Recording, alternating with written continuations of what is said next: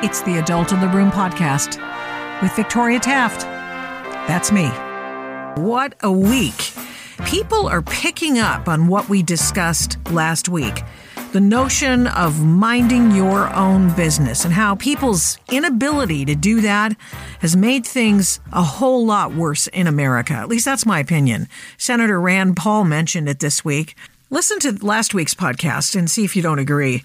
And I think I might have mentioned it on the radio this week on KTTH. This is an idea whose time has come again. More on that later. This week, I had the conversation with a man known on YouTube as Officer Tatum. He is the co founder of Blexit with Candace Owens and is a thought leader in the black conservative movement, but I actually didn't know that when I first heard him. Uh, the real reason I wanted to talk with him is because I heard him on T- Tim Pool's podcast when Pool's broadcast studio was swatted and how Tatum just kept everybody cool and how things never got overwrought because he, as a former police officer, kept things calm. He is the author of the book Beaten Black and Blue about being a black cop in today's defund police era. He is a former SWAT officer as well. So Tatum completely calmed Pool and all the rest of the players that night with his expertise. You'll hear what he has to say about that night and his impressions of what went on. With that said, let's get to it.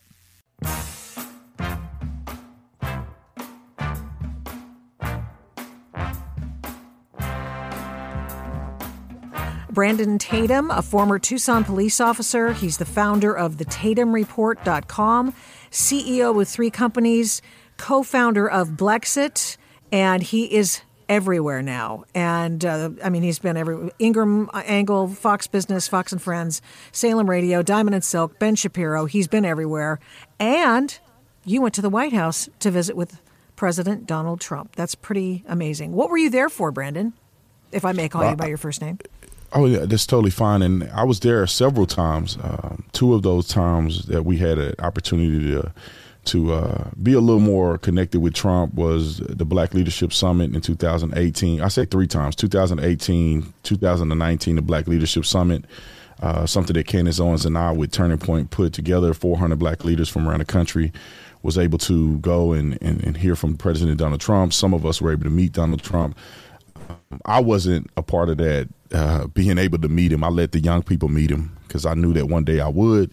Um, and then I also uh, we went uh, Blexit, the uh, nonprofit organization that Candace Owens and I started in 2018. We were able to meet Trump. I believe it was in 2020. We were the first uh, group of people that he addressed um, after he had gotten COVID. Oh. And so we, we were had an opportunity to talk to him there, but I officially met Trump, uh, believe it or not, at a UFC fight um, was there on the front row. I was a couple rows behind him, and then I, you know, a, one of a, a, mutual friend of ours introduced us, and I was able to officially meet Trump, talk to him, shake his hand, oh, wow. snap a picture. Oh wow! You saw him you officially met him at a UFC fight. I, I find that wholly refreshing, frankly. I do. Yeah. I mean, what I mean, I, for being a billionaire, the guy really does keep it real. I believe he's just very uh, down home as far as I can figure. Yes, he's who he projects himself to be 24 hours a day. So you either like him, love him, or hate him. you, you're going to have some emotion about Trump, uh, believe it or not. How did you find him? You you felt that he was uh, just totally straight?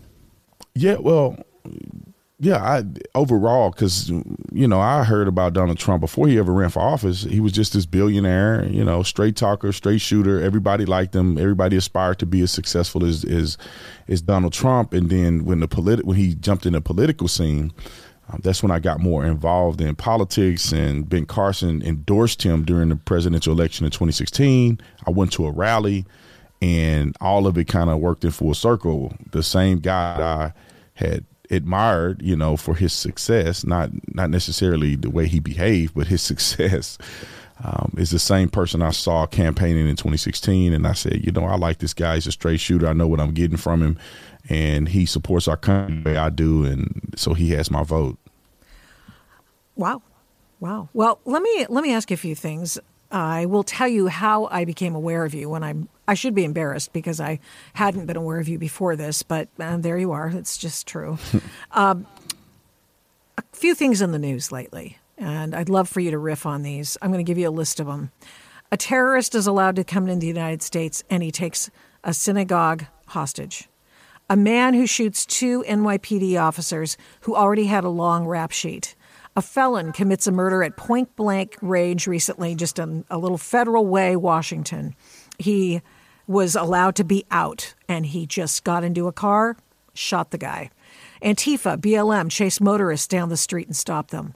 Antifa, BLM set up armed checkpoints in Portland to stop traffic, like ISIS. And they beat two drivers who tried to drive around.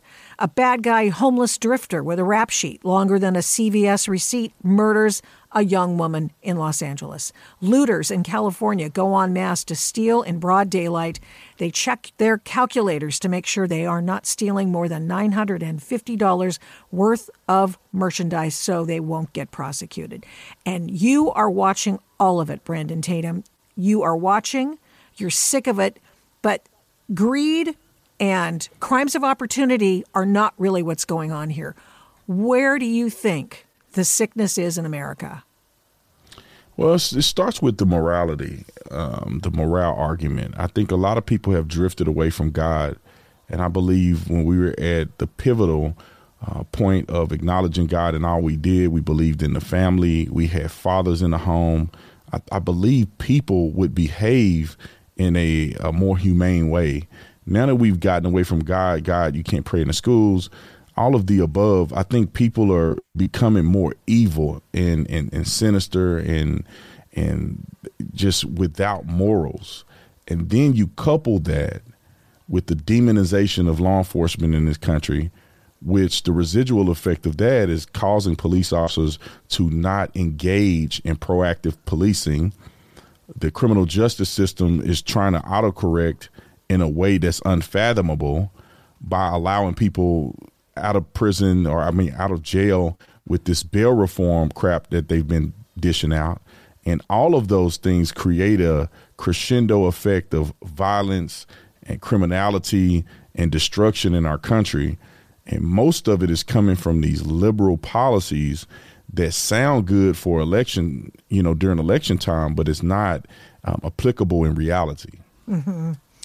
Yeah, I like that autocorrect observation you made. I mean, they, they try to do that, these, these real woke DAs, and I guess what happens is, uh, as you say rightly, you know, it sounded better on paper than it is in reality because actually we're dealing not with words on paper, black and white, we are dealing with flesh and blood. And uh, I mean, I think about that girl in LA who was stabbed by that drifter. Uh, I, I, it just doesn't make any sense. Why did that guy in Federal Way have to die? A 20 year old kid just sitting in his car had to die because some some woke prosecutor in Washington State just let him out. Why? Why did David Dorn have to die in St. Louis? Why were five Dallas police officers gunned down? I mean, these are it's just a lawless a lawlessness the likes of which I I'm I'm much older than you. I have never seen anything like this. Yeah, it's getting it's getting worse and if they don't do the right thing instead of trying to project the right thing, we're, we're never going to see a change. You know, people need to be held accountable for crimes. And I think a lot of Americans and maybe even people in politics don't understand, and I use this word again, the residual effect of demonizing police. Because, in generally speaking, police officers are very effective when they can be proactive, meaning that they're not responding to a call, they're going out, they're trying to find these criminals who are walking the streets, who are selling drugs on the corner, who are looking for an opportunity to rob people, break into cars, all of the above. They're actively pursuing these individuals. So what do they do? They pull over people on traffic stops who um, have you know invalid registration, who have you know invalid driver's license, depending on how they run the plates, and they are catching these people on traffic stops and arresting them for marijuana usage or having possession of uh, or being in possession of dangerous drugs in possession of firearms they shouldn't stopping them from making it to the home invasion preventing them from making it to the next location where they ambush police officers that's why it's so important to proactive to be proactive in policing. They're catching these people at the gas station with a during a consensual contact where they run a, records check and they find out they have a warrant or they're going out, you know, uh, searching for a vehicle description or a person description that matched the murder suspect that they're looking for. When police officers can go out and proactively police, that's when we catch people and we don't see some of these crimes. It's not necessarily that crime rates have gone up because people have begotten i mean who, who have gotten um, crazier mm-hmm. uh, which i think that that's something that has happened over a longer duration of time the spikes that we see in 2020 and 2021 2022 that, that's necessarily that's not necessarily because people have become crazier it's that cops are not doing their job because they're afraid of getting um, arrested for doing the right thing using reasonable amount of force if the mob disagrees with them, they can you know, face some serious charges. So all of that is what's causing these criminals to be emboldened and for them to be out terrorizing the community. Proactive policing or profiling? Right. It, you know, it's people think that cops can go out and actually what we call illegally profile people. It's not necessarily a, a profile, you know, like in a in a in a sense of randomly because you're black or because you are sagging your pants. The profiling that police officers use is the profile of a suspect description, right? The last person that was seen fleeing the scene of a homicide um, on the south side of Chicago had on a, a do rag with a black shirt and, and, and khaki jeans with a hole in it.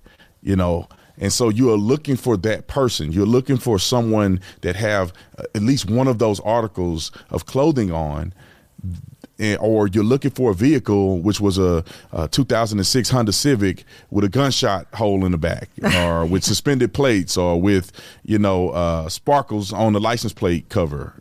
You, you you are looking actively looking for things like that, so that you can capture criminals and I would argue it's not just random, you know, so, especially if you patrol in the black community, everybody's black, you know, and, and anybody that patrol in the black community knows that every black person is not a criminal. You can clearly see who's the ones um, who are the the individuals who are destroying the community, and then those individuals who are trying to uplift the community and do better in the community. Who are calling the cops on the bad guys? Exactly. That's how cops respond. People may think that they have some special um, superhuman powers where they can just detect crime in their mind and show up on the scene. But most of the time is that, that people are calling them for for help, mm-hmm. that they need them to respond. And that's how police officers typically are responding to these major calls. Now, so I was watching Tim Pool podcast the night he was swatted, and there you were. You were sitting there, and you were the cool head that night. And I said, I have to get to know this guy. And I appreciated the fact that you really lowered the temperature in the room.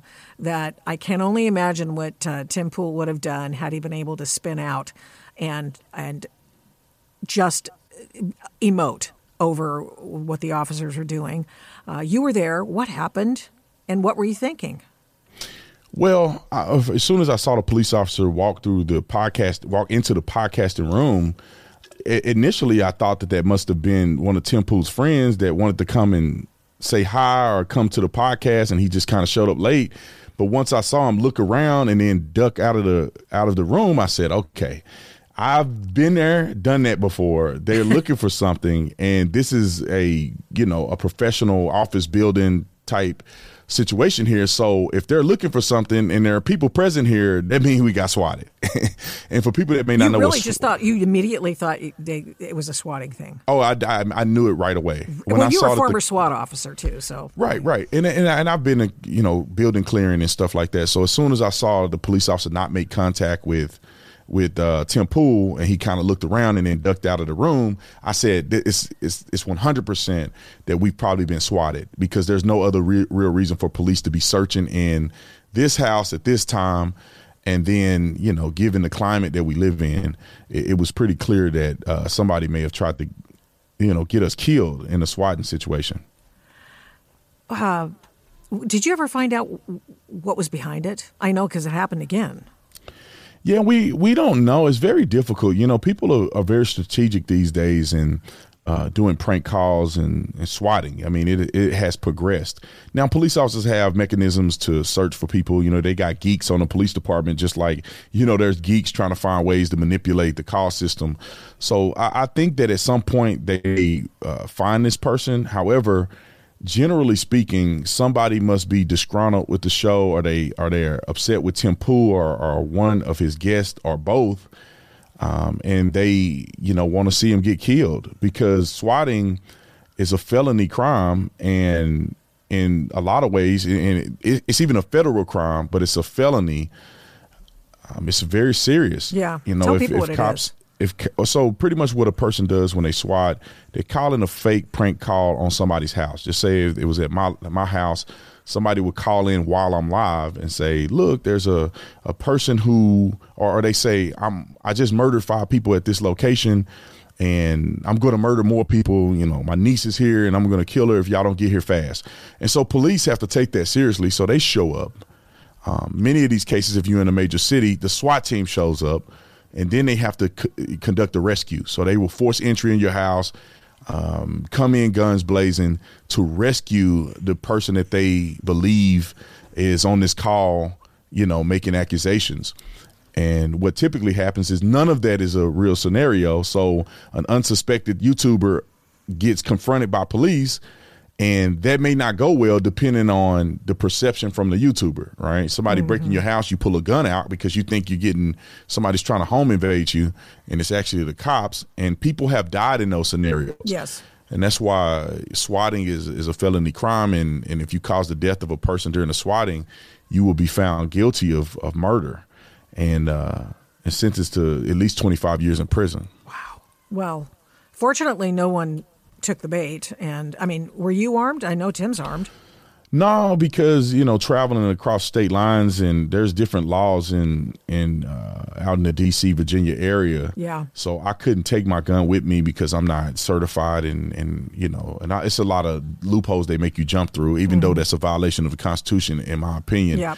But thank God he had other staff members that were actually outside when the cops responded and they had them at gunpoint and they were able to decipher in a very you know brief way that this was probably a swatting and this wasn't a hostage situation so it, was kind of fortunate for us that some of his employees were at gunpoint 1st mm-hmm. you know mm-hmm. before they made it into the podcasting room where they had already de-escalated and so that was a that was a thank god that that happened and and one of the things i told Tim Pool, which I, I, I hope that he applied um, this time around when he got shot the second time, was that I told him to build a relationship with the police department. And therefore, they know that this could be a swatting risk, meaning that they won't come guns blazing immediately.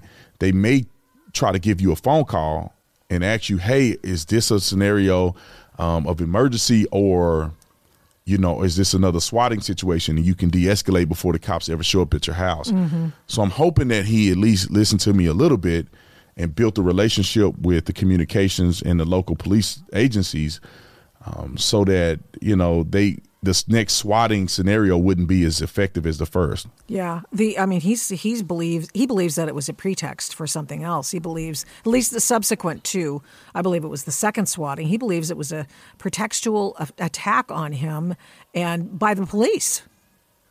Yeah, no, I believe uh, one, almost one hundred percent that Tim Pool may be a little more skeptical than necessary. You know, they got bigger fish to fry than Tim Pool. He's a podcaster.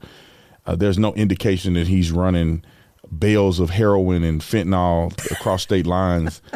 Uh, cops kill. I mean, I was a police officer, and I can't speak for every police officer, but generally, police officers are very similar. And what a waste of time to even go to his house. I, I, I bet you they don't even want to be there.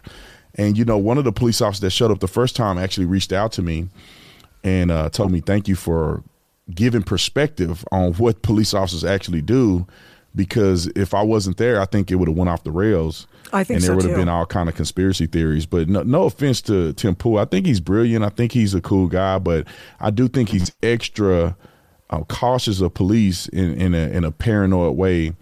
And you know, I wish he had better relationships and maybe built relationships with with the police department so he wouldn't feel that way because there is so many legal issues to a pretext. I mean, for instance, you don't have to do a pretext hit on somebody's house.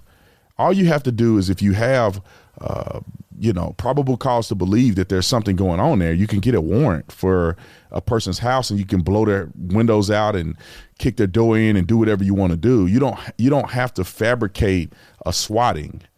And in the court of law, that's not going to go anywhere. You know, a cop can't just make up a SWAT call and to to coerce entry into your house. There's no judge on planet Earth that would look at any evidence in the court of law that was that was gained what they call it fruit from a poisonous tree that was gained through coercion or a fake call um, that would allow police officers to to enter your house under exigent circumstances. So you know, it's it's nearly impossible for that to happen. I think Tim Pool may be a little caught off guard because this the second time somebody's attempted that. But mm-hmm. once he publicized it on his social media, it be people probably be wanted to become a copycat, or the same person saw the response and they said, "Oh, I would love to do this again because clearly this will get Tim Pool flustered."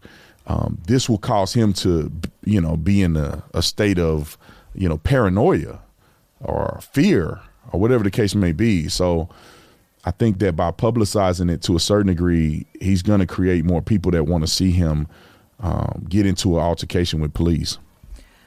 I I felt like you were the person in the room who really brought the temperature down, and I think that other cop who got in touch with you offline afterwards was right when he says that you basically just caused so much calm and explained what they were doing. And you, being a former SWAT officer, uh, can tell from firsthand experience that this what, what it's like to have to go in to someone's house or their workspace and do something like that.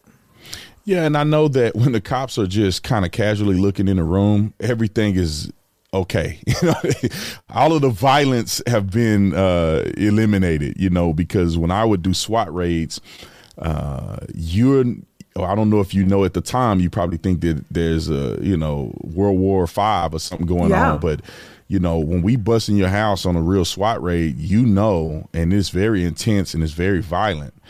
And so when I saw cops kind of peeking around, I'm like, oh, these cops are like they're totally just CYA, covering their own, you know what, making sure they check the rooms in case there is a person who could be dead um, in this particular uh, business facility. So um, I knew immediately it was not going to be a big deal, and I and I tried to inform Tim to build relationships with the police officers because next time when somebody swats the house, they can call you on the phone and say, "Hey, Mister, you know, Mister Pool, are you know, are you okay? Is there emergency at your house?" And to get on the phone and say, or somebody on the staff can say, "Yeah, no, nah, this is another swatting.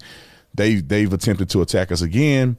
Uh, they'll probably send out some police officers to make sure, but it'll be a, a mitigated situation. If you don't build relationships, then cops are coming in fresh all over again. They have no idea who you are you know, and, and the person who called in is going to be more and more strategic um, because they have intel mm-hmm. from the last time they called in. You know, I wonder about that with, uh, you know, I think about the, uh, uh, shoot. Um, oh, what was her name? Good Lord, she got shot by the cops, and they and they were in Breonna the, Taylor. Breonna Taylor, you know, and I think about that and her boyfriend, the drug dealer, and he, you know, they're in there because he's stashing his drugs there or something, and and uh, he knows what the what's up, but she doesn't, and and and all of a sudden she's the one shot dead. I, I assume he. I can't remember what happened to the boyfriend, but he got off the sh- the first shots. So you got these people breaking into your house, and you're thinking you're going to get you're going to get killed, and you have every right to defend yourself. What do you do in that situation? Yeah, that's a very, very complicated situation. I think that, you know, for me, I have security cameras all around my house and I know the local police officers. And so, um, if a situation presents itself where I hear people trying to force entry, I have my cameras that set up to, to, respond on my phone and my wife's phone, and we have a third person that can look at it when we're not available. Um, and I can see it's the police or mm-hmm. it's a thug that want to break in my house. Mm-hmm. And being a SWAT operator and a tactical person, I know the layout of my house better than anybody else do, unless somebody, the person who lived here before me. But I have a strategic tactical advantage over anybody, even the police. And so I feel like I have enough confidence with the with the technology that I have around my house that I can slow down and be able to decipher is this the police or is this a person who's trying to force entry into my house and respond accordingly, you know. And the way I do it around my house, I have guns um, in places that wherever I'm at in my house, I can access a gun uh, to defend myself if necessary because I do know that there could be a situation where somebody attempt to swat me.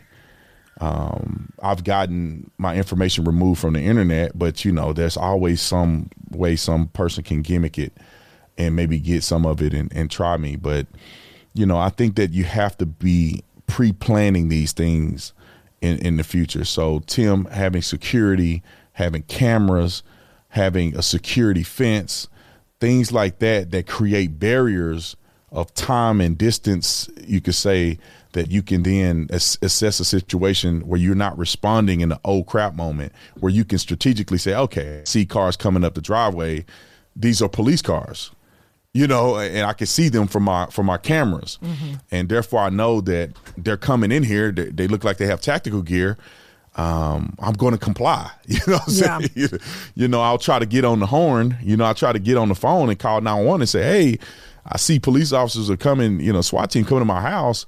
Um, yeah. I've been swatted before. I don't think this is an emergency. Can you contact them?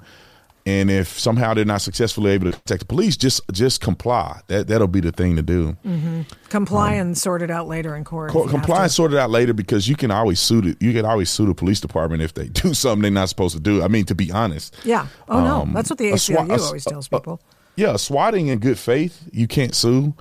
But if the cops just say they hit the wrong house on a on a search warrant, yes, they got a search warrant, but they hit the wrong house. Like the best thing you can do is comply, and then you know sue the city for as much money as you can you can get you can possibly get. I mean, that's what I would do. But in in in any measure, don't try to be combative in a in a violent swatting situation like that because you are probably going to get killed if you yep you know, you become belligerent and, and, violent with these police officers after they may have gotten a call of a belligerent, violent person who have killed multiple people. You know. Yeah. So. So I read your book, Beaten Black and Blue. I actually listened to it on uh, uh, Audible, and um, it's about being a cop in America and how you came to be the responsible man that you are. Uh, give me some of the highlights of it that you wish for people to know about, so that they can get their book, get your book. Yeah, I think that is interesting. A lot of people wonder, like, what's your story, Brandon? You know, I, am a I'm a African American man. You know, I, I, don't I don't like to use that as a term. I'm an American first, but according to the world standards, I'm a black man in America. Um, I used to be a Democrat. Um, I voted for Donald Trump. I used to hate police, growing in inner city, and I became a police officer. So a lot of people want to know how did that happen? Mm. And uh, believe it, believe it or not, there's a lot of strange things that happened to me that allowed me to get to the point uh, where I became a police officer, and God was one of those strange things. You know, uh, I got saved, and and that really changed my life. But not only would a person get just a, a quick synopsis because it's not very long. I tried to make it as, as short and sweet as possible. They get a quick synopsis of how I became who I am and why I think the way I do, mm-hmm. and then they get a, an an, uh, an idea or a vision um, into the minds of other officers who are currently serving, some black, some white, who have uh, been in uniform during these riots in the summer, who've been in uniform for the last several years and and watched the turmoil of race relations and, and the degradation of the reputation of law enforcement. And they tell their unique stories. And the thing is, is that these officers don't that's not I, i'm not conversing with them or coercing them into telling a story this is their story I didn't even want to uh, look over their stories until they gave the full story and then I reviewed it. But I wanted them to be able to articulate very clearly their own thoughts and compassionate uh, uh, or have their own voice mm-hmm. in my book, not coerced or filtered by me. Um, and so you can hear an authentic voice from other officers who've uh, been in these situations. Some of them think a little different than me. You know, some of them worked in different departments than I have. And then I go into um, you know, this this idea of defunding the police, police brutality, and what that mm-hmm. means, and the truth about these things that the media don't want to tell you about, and that lead, you know, political leaders don't want to talk about. And then we have solutions at the end of the book. So if anybody's interested, you know, in understanding or getting an inside scoop on like what what must it be like to be a cop in America with all of this craziness going on, I think my book is a very good synopsis heartfelt, authentic. It's not like you're reading Shakespeare. You know, it, I'm very down to earth. Um, I literally uh, wrote the book like I speak. And yes. so it's very easy to, to understand. I appreciate that, and it's it's very conversational. It's clearly you've uh, you know you have you have to do certain things with books, and and uh, but it's a very conversational read, and I really appreciated the guy who did your audiobook was actually very good as well, and I appreciated his his uh, talents. Uh, and uh, so that was good because I produce audiobooks as well, so that's kind of a kind of a yeah. thing I listen listen for. Um, the uh, did, I remember in the summer of 2020 during that summer of love in the city of Portland, Oregon, my hometown. And uh, there were some several police officers who really uh, eventually did a debrief with the local media, which did not get a lot of play, sadly. But there was one particular officer who talked about being a black man and on the with his riot gear on and being absolutely pilloried by these white men and women who called him every manner of horrible names and and he said they were the most racist people he'd ever seen. Yeah. I mean, it was. I mean, uh, white is black, up is down, north is south. What do you make of that whole time? It was horrible. It was horrifying to watch, and, and I could imagine what it's like wearing a uniform. But it really wakes people up who want to be awakened you know, there's no way you can be sleep behind the wheel and not see the hypocrisy and the hatred and evilness coming from groups like Black Lives Matter and Antifa in the name of justice and equality and love. I mean, they're they're they're bludgeoning people and spewing hate and racism. I mean, the, the irony of a white person at a Black Lives Matter protest berating black police officers. Yes. I mean, and, and getting away with it is was asinine to me. So it, it just it just speaks to the hypocrisy. Like, is this really about black lives? No, it's not. Because you would just be yelling at the white officers. You would you would you would have a little sympathy for the black officers, but man, they were taking it worse than the white officers because and they this is kind traders. Right. And this is kind of why I wrote the book entitled it Beaten Black and Blue, because I'm getting beat up for being a black cop. Mm-hmm. And you know, you a sellout. You Uncle Tom. You working for the white man. I mean, I'm like, man, I can't win. I'm wearing a uniform and I'm getting beat up because I'm a part of the cop family. And then because I'm black and I decided that I want to do um, and, and, and change my community by being involved, by being the change I want to see. And now I'm ridiculed as being a sellout, working for the white man. And so that officer that you're uh, speaking of, I featured him in my book as well and gave a little bit of his story because it's the it's the very epitome, you know, of stupidity in our country when it comes to uh, this this argument of this anti-police argument. Oh, I'm so glad you highlighted him. I guess I didn't realize that was the same guy. Well, it's true. It's absolutely true. I, and the white liberals are the biggest racists around, as far as I can figure. Uh, I think that I, I, would argue the black and the, well, the white liberal is number one. The black liberal is number two. Yep. Because I mean, I don't know. They're competing. They they may be tied for number one. because you can see clear as day on television, especially some of these politicians and leaders like Al Sharpton. They are completely racist. They openly hate white people. They openly show disdain for white people in this country. You know, even Don Lemon on CNN saying that white people are the most dangerous people in the country. Like, you you could just imagine if somebody said black people were the most dangerous people in the country. I mean, if you if you would put stats together, you could argue that black people are more dangerous than white people per capita. But regardless, the hatred towards white people, the disdain for white people, this idea of white privilege and the white man need to apologize to the black man because they put us through all of this. Kneel. Let, let, let me let me can you hear me? Yeah, I can kneel. I mean, the officer's kneeling. Yeah. Oh, yeah. The stupidest thing. Uh, like I, when I see officers do that, and uh, it's the dumbest thing ever. And people are just trying to, they're trying to fit in. Like it's all. It's all a lie. Like black people don't live in a in a constant state of fear of white people. Black people live in a constant fear of other black people. And don't and nobody can tell me anything different. I grew up in an all black community. I ain't never once thought the Ku Klux Klan members going to walk down my street and terrorized. He'll get shot. Wait he about a local drug dealer shoot him before he get on, you know, get on the main road. Mm-hmm. I never thought about that. Nobody cared about that. It was gang members that we were afraid of, thugs who had nothing to lose that will rob you for tennis shoes, uh, that rob you or shoot you because you got the wrong colors on.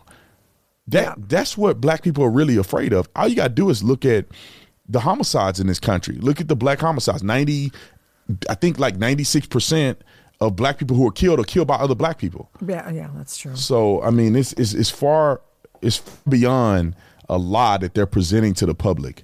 You know, this is the greatest place in the world to be black. Black people are fleeing all black countries to come to America.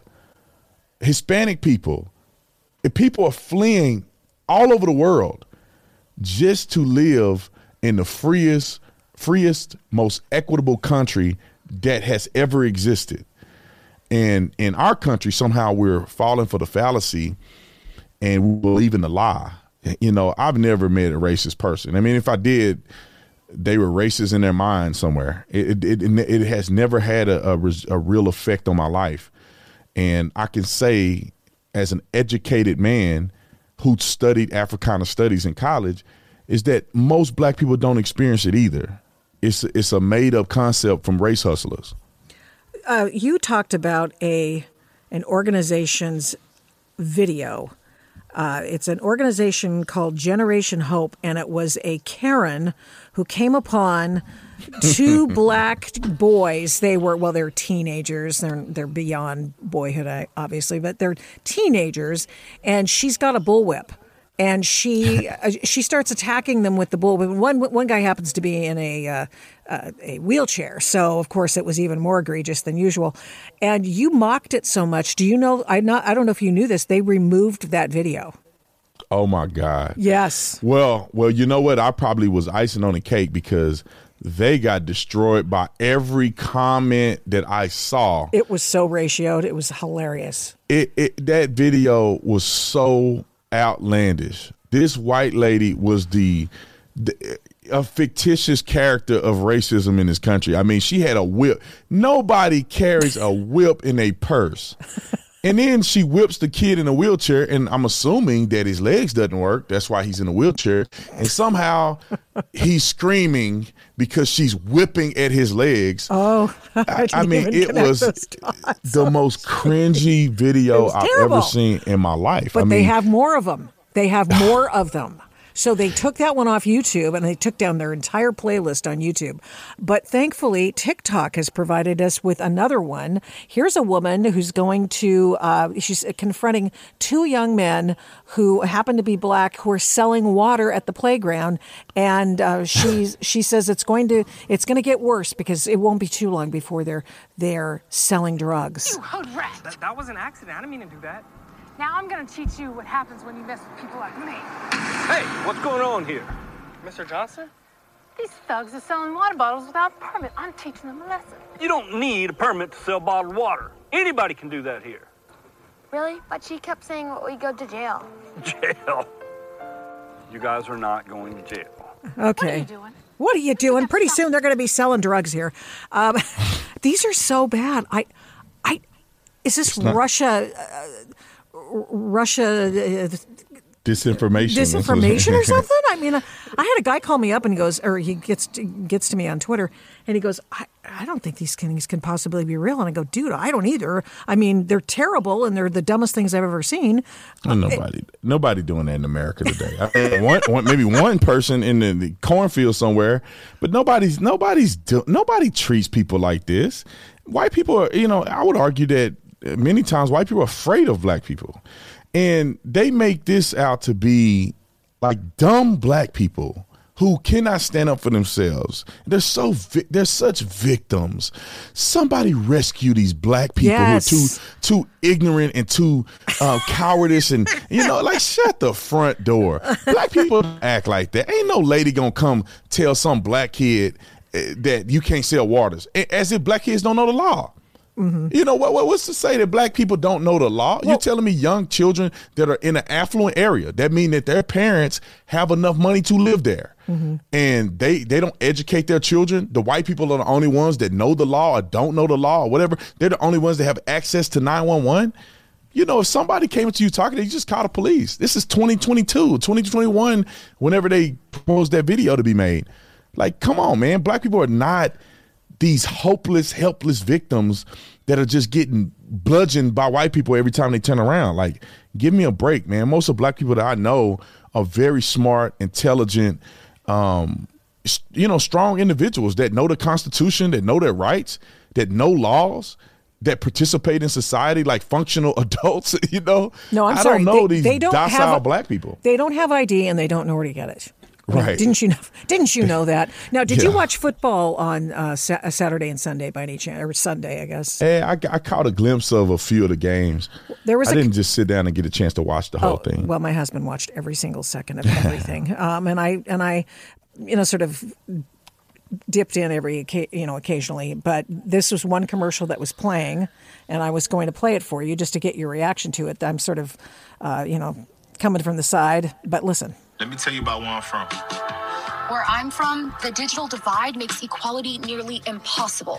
When I get a job, I'll make $10,000 less than white people with the same skills. Where I'm from, we overcome. And soon there will be many CEOs, CFOs, and CTOs that look like me. The NFL and Per Scholas are providing training and access to people often excluded from tech careers because of education inequality. Together, our access can be equal no matter where we're from. that's an NFL commercial, and um, what what did you make of that? I just think it's just propaganda. It's a, it's a, it's a lot of propaganda, especially when people talk about wealth gaps. It's like where do you where are you basing that number on? In many cases, people are basing these arbitrary numbers on factors that are not consistent. So you say a woman gets paid seven cents on a dollar for men. They're not talking about a firefighter a female firefighter, male firefighter in the same profession, who in, in many cases it's illegal to discriminate against people because of their gender, race, or sexual sexual orientation or um, their level of handicap. So what they're talking about is people's behaviors. A person with a degree that a white person has and a black person has that same they have the same degree black people make different decisions than white people which could lead white people to make quote unquote more money men and women make difference in money and, and i'll give you a perfect scenario. How many men are teachers? How many women are police officers? Yeah. police officers make more than teachers. Yeah. so you know it's it's decisions that are made that may cause when you do a big pool of people that may indicate that black people earn less with the same degree. And it's not because they're getting paid less on the same job. It's because the career choices that they make with that degree and you know the NFL is just shameless in promoting that. You, you're talking about the top 1% earners playing football for a living and all these white people are watching them 24 you know watching everything that they do and idolizing them. I mean what, what's the inequality in that? You know it's funny because things that black people dominate there's no affirmative action. And things that black people don't dominate they somehow create affirmative action to try to get black people to dominate um, like they're saying CEOs and CFOs will look like me because of affirmative action. But there is no push for the NFL to be more white. Yeah, well, that's Where's true. affirmative action for white people in the NFL and college football that they need to have a quota? No, it, that's how you can tell this is bullcrap. And I don't want a person to be a CEO of or COO of my company because of the color of their skin. No, you have to be able to produce. And and them the bigotry of low expectations that are put on black men and women in this country is probably one of the reasons why they are not represented more as CEOs and COOs and CFOs of major companies. Because they walk around with this image in their mind that white people are, are here to to hold them back and that they got to work twice as hard as all other people in the country and and the, and the police officers are ready to kill them and they don't belong in this country and therefore when you have that psychology or, or that psychological, you know, deficit, you begin to self sabotage. So when you do go on a, a job interview and you perform and you don't get the job, you immediately think it's because of the color of your skin. So you're just d- deterred from going to other opportunities mm. when it may be the fact that you're overqualified or maybe you're you're not talented enough in your interviewing process. And so these things that the NFL does and other people who paint this picture for young black people that they ain't never gonna be nothing and they live in this racist country it creates an environment where black people don't go out and perform and become the best version of themselves. It, it's robbing them of their own accomplishments i think. I mean that just in in in advance robbing them. So it just gets in there a priori. Uh, so i did find a study the, about black men versus white men. Uh, black men's earnings trail others with similar positions and qualifications by two cents. Uh, by two cents uh, an hour for every dollar. For every dollar a white man makes, a black man makes ninety-eight cents, and Asian men make a dollar two. So, I mean, yeah. uh, it's just very interesting. It's not a ten thousand dollar difference. Uh, it's maybe, if maybe if that's true, and, a fourteen hundred dollar difference. And how? And let me let me tell you this. Let, let's let's talk about it like this. You have to see what sample are you getting, and how big is the sample size? Because if you look at it like this, you say, how many um, black people live in California, mm-hmm. or, or live in the West Coast, or the Northwest, or Northeast versus the South and when you look at southern states, you look at the cost of living in southern states, the cost of living is much lower. The job, you know, to get paid to live in some of these places are a much lower wage than in some of these Midwest places, or if you live in New York, or you, you get what I'm saying. So you, yeah. you live in some of these places in Northern California in the in the tech industry. Like, is that a factor? Are they factoring in those terms? It's hard to tell. It's, it's you really can't tell. tell. It's Two like with cent. the with the women with the women thing. Women take off time to have kids. And, and that just exactly. puts them behind the eight ball. And I'm sorry, but that's not apples and apples comparisons. That's apples and pears. You know, and my friend, my friend, it, it, was he was a lieutenant and his wife both worked on the police department together. No, she was actually a lieutenant. And I think he was a, a, a than her or something like that. Well, she got pregnant, and she had to sit on a desk you know, closer to her time of her pregnancy, she couldn't work off duty. She couldn't get special assignment pay. She couldn't uh, work overtime. She sat on a desk the whole time. But you know, while she was on a desk and then eventually she got time off when she had the baby, her husband was working overtime, night differential. He was getting all of this special assignment pay. So technically, he made more than she did in their own household. Yeah. You you can see a disparity within a single household of a man and a woman. So uh, people, it's very weird. They find these arbitrary numbers and they put them together and they say, look, two cent on a dollar. I mean, you know what I'm saying? They make 98 cent on a dollar, but they can't find a place that will pay a white man more than they'll pay a, pay a black man. I mean, I yeah, I think it's the bigger the macro versus the micro in terms of. I mean, can you imagine? I, I know that companies bend over backwards for minority candidates. So I, do. I, I don't even I, I just can't even imagine where that's coming from, except simply to suggest that, well, there's an institutional racism that goes on. And I'm sorry, but there's nothing you can do about it unless you just force your way through and do whatever and get yourself some high speed internet or something. I Apparently, that's what the point of that thing was. Yeah, it's it's crazy. It, it's crazy that they they you know they they really gaslight a lot of stuff you know because your schooling and your education is based on the value that your family puts into education. Mm-hmm. I went to an all black school, Paul Laurence Dunbar High School, right in the middle of the hood in Stop Six. There were kids who got full scholarships to go to college um, on acad- on an academic scholarship there were kids who dropped out and went to prison. What's the difference between the two kids? They go to the same school. You have to live within the geographical area to to even go to Paul Laurence Dunbar. What's the difference? The difference is these parents and, st- and students here were focused on getting an education and the value of education. Mom and dad are probably home helping you with homework, encouraging you to take the next step, where the families over here are using drugs, you know, whatever the case may be. So you can't blame the white man.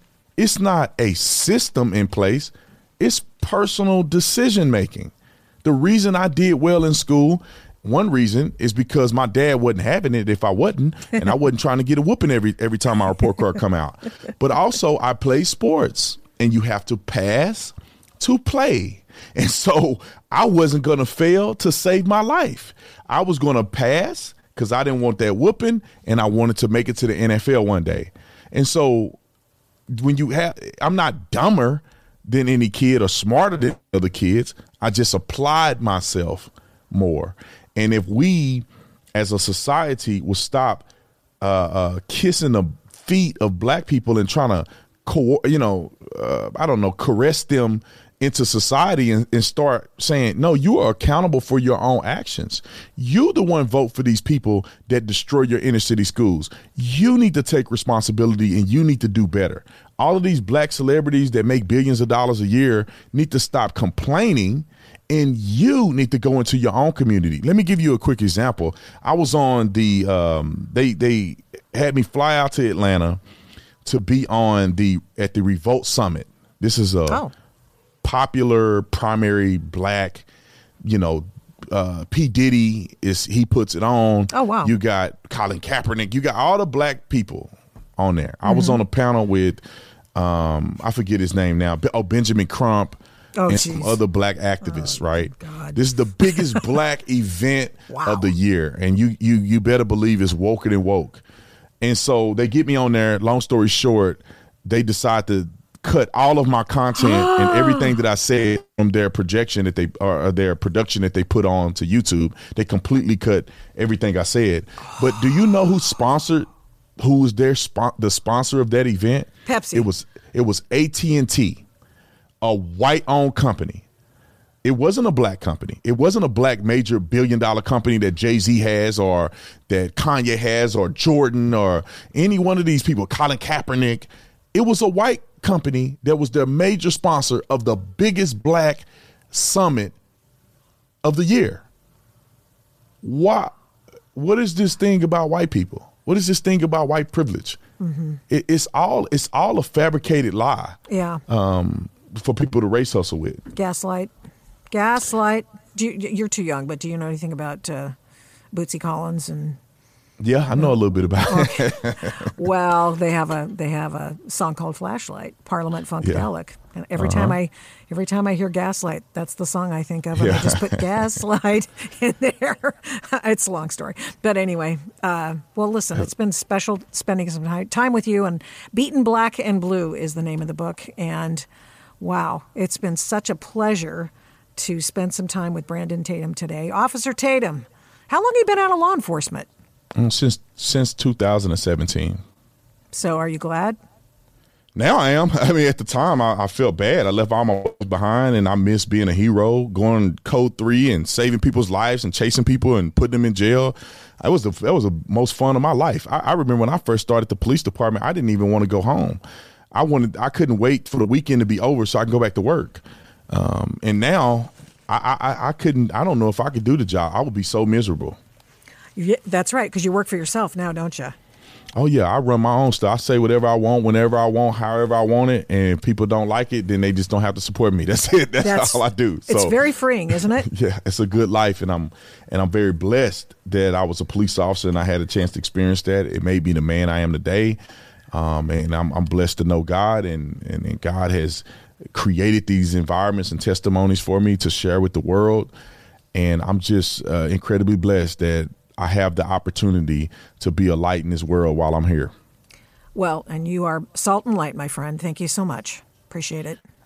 Thank you for having me. Thanks for listening to this episode of the Adult in the Room podcast. To keep the programs you like to listen to, please rate this podcast with a fantastic five stars on your Apple Podcast app every time you listen and give me a great review. Plus, of course, subscribe to the podcast. It makes a difference with the big tech algorithm and the big tech oligarchs, and it makes us easier to find. Please get in touch with me on all the big tech stuff. Yeah, we're still there. Using the names Victoria Taft or the Adult in the Room podcast on MeWe, Parler, Minds, Facebook, Twitter, and Instagram. Thanks to 1A Cast for imaging, editing, and production. The fantastic song is Gospel by the March 4th Band of Portland, Oregon. Music for Antifa versus Mike Strickland is Ride or Die by Raps by RC. The Adult in the Room podcast is also a production of Flamingo Road Studios. Remember, head up, heart out, and strive to be the adult in the room. Till next time, mischief managed.